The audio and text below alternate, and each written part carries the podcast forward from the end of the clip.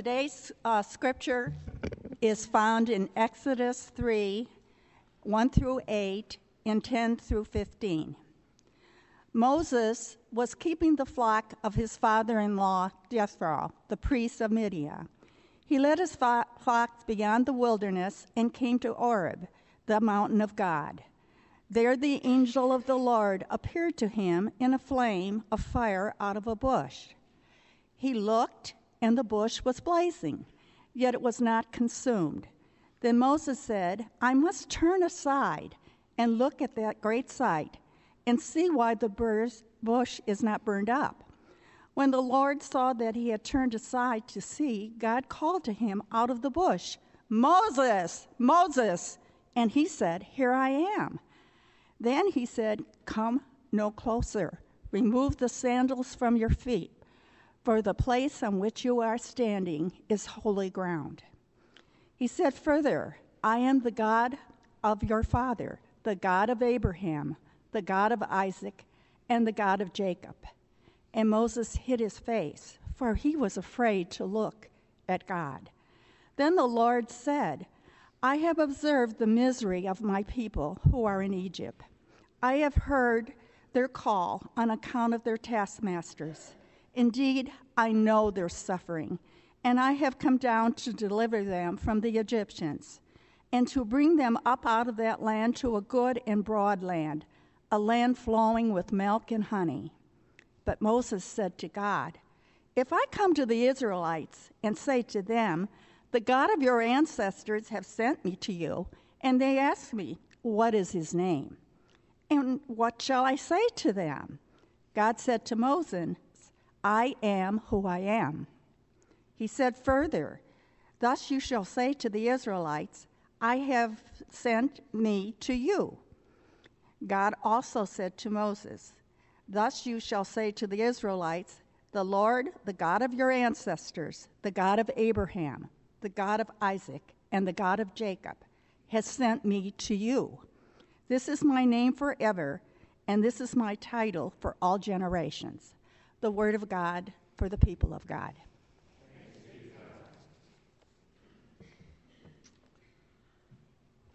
Well, he left me some notes, uh, but not a sermon. This kind of thing uh, does never happened in my last appointment when I was the only pastor. I was uh, always prepared. This feels more like one of those nightmares that you have. I made it. I made it. Okay. Got it. Okay. Ready? You want these? He just read the scripture. You're, you can... Am I on? Okay. Okay. Okay. Hi. Hi, everyone. Excuse me for a second. Okay. It's been quite a morning. I'm sorry. Oh, I got everything falling out here. Okay. Okay. How's your morning going? It's been a day. Uh, Taste of Clarkston's today, if anybody didn't know, I just remembered.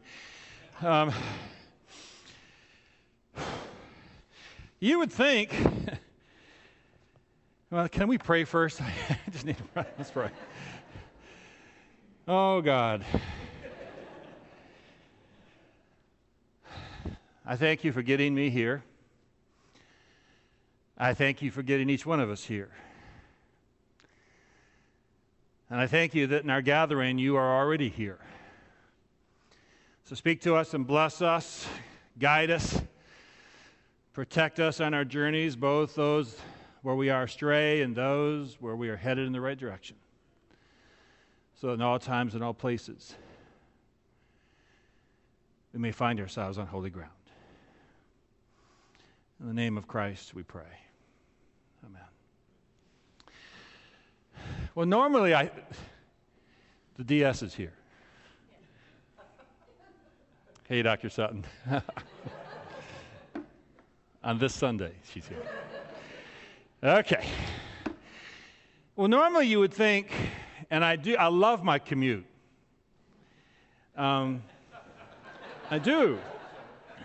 It's, but I wasn't home, and so I came and forgot and then Oakland County Sheriff couldn't have been nicer. Understanding, not a Methodist, but still gave me a pass, so thank God. I don't know, sometimes you think the journey you're on is going to be easy and simple. I mean, it's pretty basic. It's from that door to this door. And sometimes it's not that easy. It's not like you thought it was going to go. And sometimes things get in your way. Anyone else had that experience? Sometimes when we go on our road trips, we think we've got so much simpler now because we just plug in the Garmin. I mean, how simple can that be? But we've discovered that even Garmin's can always rescue us. And we've discovered that sometimes on our journeys, it's not what we planned that happens, but more often what we couldn't have anticipated that stays with us. Uh, that's true for our road trips, but I also think it's probably true for our life, too. Because I tend to think of my life, well, as a journey. Uh, I've been, I've been traveling from birth to death since 1955. And along that way, I've been traveling in all other kinds of places too. I've been traveling to, to get to kindergarten, then to get to elementary, and then to be middle school, and, and then finally to get to college, and then seminary, and then this church and that church, and then to be, find somebody who would tolerate me, and then someone who would marry me, and, and figure out how to be a parent. And it's not been just. Shoo. Along the way, I know there are moments that I have rushed too soon and gotten myself in the wrong direction. Amen? There are times in which I have quite literally and totally and completely been lost. Do you understand? I've been delayed, I've been stuck. Along the way, I've had surprises come my way that I couldn't anticipate. Some of them, thank you, God, for them. And some of those, oh my God, thank you for getting me out of them. And sometimes on the journeys, how about you? I've been so glad that I've had those people on that life road trip with me. And other times I felt like I was the only one on my road. You know what I'm saying? I expect we all have moments in all of our journeys because I think we're all on journeys. And I think we're on multiple journeys all at the same time. And that's where it gets confusing. How do I balance all that out? So we're going to begin today, and we're going to, for the next number of weeks, talk about. Did you tell them about the theme? Did you get that covered? Okay. So you know what the theme is. So I don't know. I wasn't here. Uh, okay. Uh, yeah, yeah, okay. So the theme is going to talk about life as a highway. Let's go. Because we are understanding that we are moving sometimes against our will, and sometimes according to our will, and sometimes we don't know where the highway is going, but we're going. And we're going to spend some time talking about those highs and lows and everything in the journey. And then we're going to walk for a little while with Moses, who was the quintessential biblical traveler. Moses, who becomes the patriarch for so many of us in faith over the generations, both Jewish and Christian. He's the one who, you know, went on a little walk and ended on a 40 day or 40 year journey most of the time being lost, by the way. That's why I guess I like him so much. It's a journey he never planned on, it's a journey he did not want to go on, and he felt completely unprepared for. And in his journey, I believe there are keys to discovering truth about how we can travel on our own and how we can experience holiness along the way. It's been amazing over the last few weeks as we've been preparing for this series for several months. I've been engaged with multiple people in conversations who are in places on their journey where they are very confused, and I understand why. So much is changing around them. The highway itself seems to be sometimes just coming up and buckling all at the same time in front of them. Uh, people who have had opportunities they were counting on that got snatched away. People who were counting on paradigms to exist for how they wanted to spend, for example, their, their retirement years, and all of a sudden some of those got taken away. Changes in our health we didn't think were going to come along, which really questioned about where we're going to go and how we're going to be able to, to do all that we had wanted to do. Changes in our relationship. Sometimes our friends, sometimes our coworkers, and sometimes those core people in our life. And we struggle. Changes in our faith coming into moments of extreme doubt when we used to have such faith. I've been talking with a lot of folks who've been walking those kinds of paths. So if you're one of those people, or if you know someone who's struggling right now on their journey, then I want you to listen very carefully right now because this is where we get started. Moses was lost.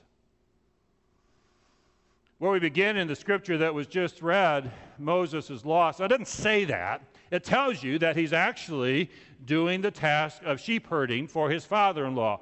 Doesn't sound like he's lost, but consider this he is. You see, Moses is lost in terms of his identity, in terms of his purpose, and in terms of his future. He's lost because he's born an Israelite, but he was raised as a Hebrew. I mean, I mean, as an Egyptian, I'm sorry. Raised as an Egyptian. He was a prince, but he was also a criminal. He didn't know who he was or what group he belonged to. And really, he's out here in the wilderness, basically hiding away from the struggle of dealing with those questions. And so he's guiding sheep.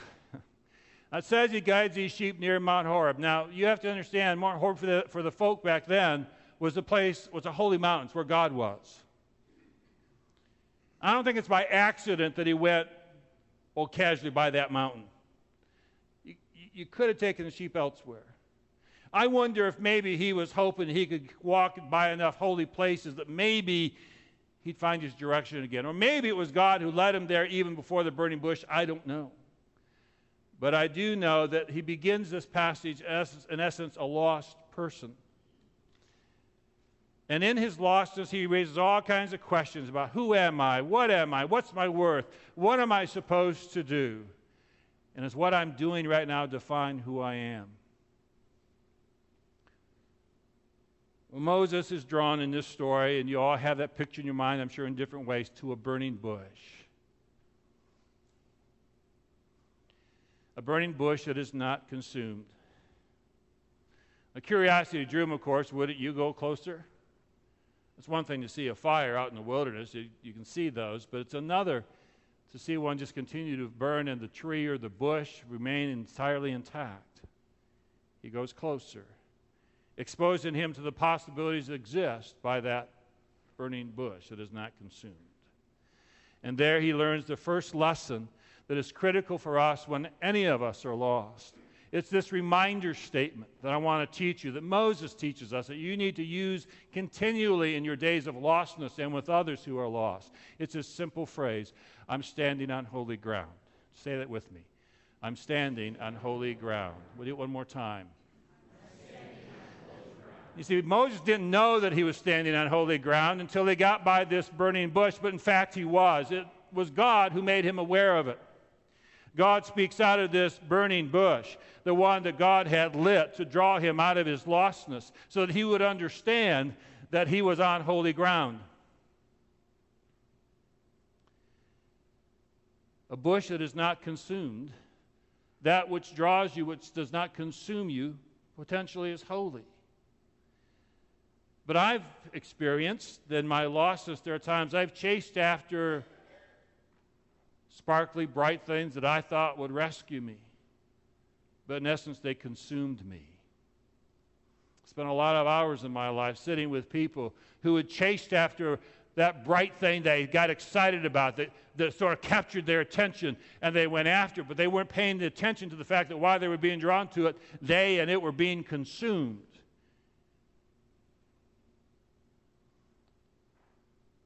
People who chased after well, alcohol and drugs. As a way of dealing with the pain they were going through, not realizing all the while it was destroying their life. People were chasing after the possessions that they loved, the money that they earned, the one they had the affair with. And they couldn't understand the fact that, yes, it was sparkling, yes, it was exciting, yes, it drew their senses to the heights, but it was also burning them up and consuming them all at the same time. When you're lost, you want to find that light that leads you out of your lostness. But if it's holy light, if it's of God, it will not consume you, it will build you up. It will not destroy your relationships, it will restore them. It will not force you to become a crippled person in your own life's journey, but rather a strong one walking through the journey, guided by the power of the Almighty God. When you are on holy ground, being drawn by the power of God, you find that you are not consumed, you are healed. Moses stands on this holy ground and he hears coming out of this bush that is not consumed, that it will not hurt him, the assurance of God. It is God who says it's holy ground.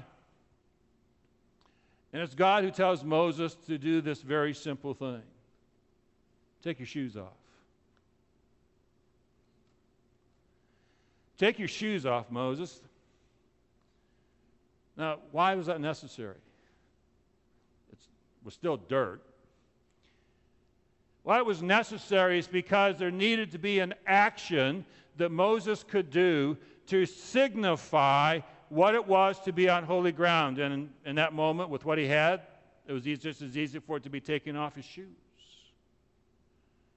So he took off his shoes out of respect, yes, and as a reminder so that any other time in his life, if he needed to find himself back on holy ground, he could take off his shoes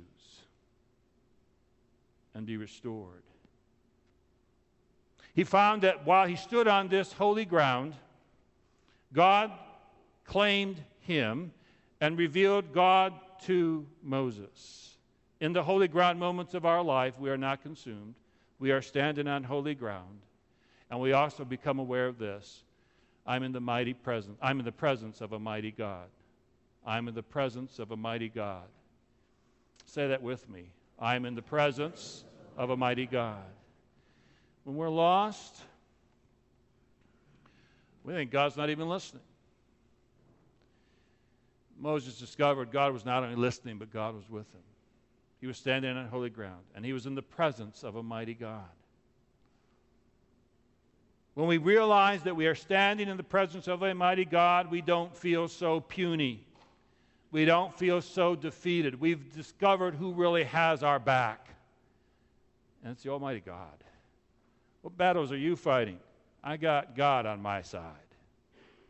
Not in a way which is arrogant, but in a way which is empowering and equipping of us to deal with what we need to deal with on the journey of our lives. Moses discovers on this holy ground that he was indeed there and he was in the presence of a mighty God and that he was claimed by God. It was here that he received his calling. It was here that he received the fact that he was called to be something more than just a sheep herder. God had major plans for him, and it was there that they were revealed. And that's the other thing that happens on holy ground. On holy ground, we begin to discover indeed this fact that I am claimed by God. I'm claimed by God. Say it. When you are lost, or when someone you love is lost, you now have your mantra. I'm standing on holy ground. I'm in the presence of Almighty God. I'm claimed by God. When you say those things and believe those things, you'll discover this amazing truth. Holy ground is not limited to geographic, geographic proximity, it is a relationship that goes with you wherever you are wherever your journeys take you, whoever you're standing with. Today, as we begin our journey of faith into this fall, and as you continue on your personal journey in your life, we discover that God has, in fact, called us all to places of holy ground.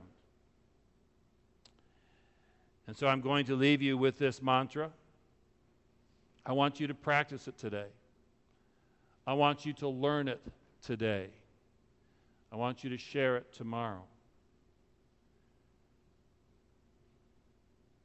I'm standing on holy ground. I'm in the presence of a mighty God. I am claimed by God. When Moses understood these things to be true,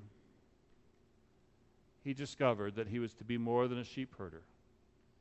He was to lead the people of Israel.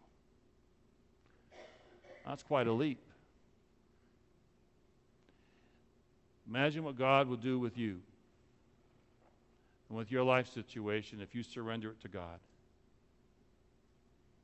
Imagine what the possibilities are for the days to come in your journey when you discover all along, beginning here and now, you're on holy ground. Thanks be to God for this gift and for the calling that is ours and given to us by this one who claims you all. To God be the glory. Amen.